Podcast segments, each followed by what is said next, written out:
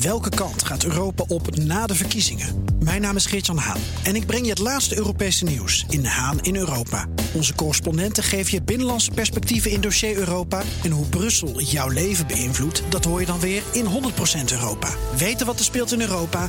Luister naar de programma's van BNR. De column van Paul Lasseur. De sportzomer is dit weekend goed begonnen. In het hockey werden de Oranje mannen en vrouwen Europees kampioen. En ook het Nederlands voetbalelftal maakte een spannende start op het EK... door op het nippertje van Oekraïne te winnen. Wat helaas wel tegenvalt is het niveau van de tv-reclames... die rond al die sport worden geprogrammeerd. Dat maakt het relletje rond de spotjes van Jumbo extra sneu. De KNVB sommeert de supermarktketen om zijn EK-reclames aan te passen... of zelfs helemaal van de buis te halen omdat het volgens de voetbalbond lijkt alsof Jumbo officieel betrokken is bij het toernooi en het Nederlands elftal. Terwijl concurrent Albert Heijn de sponsor is. Maar het Nederlands elftal is toch van ons allemaal? Iedereen is toch betrokken bij Oranje? Wat een foute actie van de Koninklijke Nederlandse Voetbalbond om een volksfeest puur commercieel te benaderen.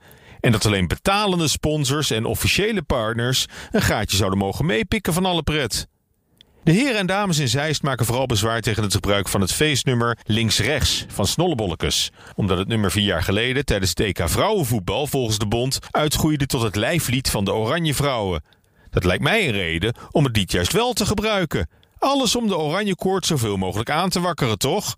Nee dus. Erger nog, de bond vindt eigenlijk ook dat de oranje stoet in de Jumbo-reclame te veel lijkt op het type oranje parades die de KNVB zelf organiseert rond interlandwedstrijden. Volkomen terecht dat Jumbo niet ingaat op de eisen van de KNVB, die intussen ook eieren voor zijn geld heeft gekozen en geen verdere stappen onderneemt. Zanger Rob Kems van Snollebollekes won begin dit jaar de kennisquiz Slimste Mens. Al zou je het niet zeggen als je hem zo bezig ziet en hordes oranje fans van links naar rechts laat hossen. Hij moet alleen goed in de gaten houden dat als hij heel hard naar links roept tegen zijn publiek, hij zelf naar rechts moet bewegen en andersom. Het dramatische incident met de Deense voetballer Christian Eriksen zorgde onbedoeld ook voor een hoop gratis reclame. Eriksen zakte op het veld in elkaar met een hartstilstand en werd voor het oog van de wereld succesvol gereanimeerd. 24 uur na het incident had het Nederlandse Rode Kruis 150 extra reanimatiecursussen verkocht.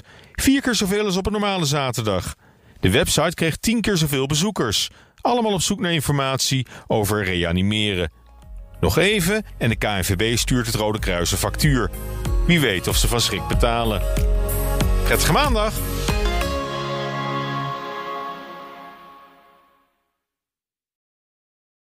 Ook Diana Matroos vind je in de BNR-app. Ja, inderdaad. Je kunt live naar mij luisteren tijdens de Big Five.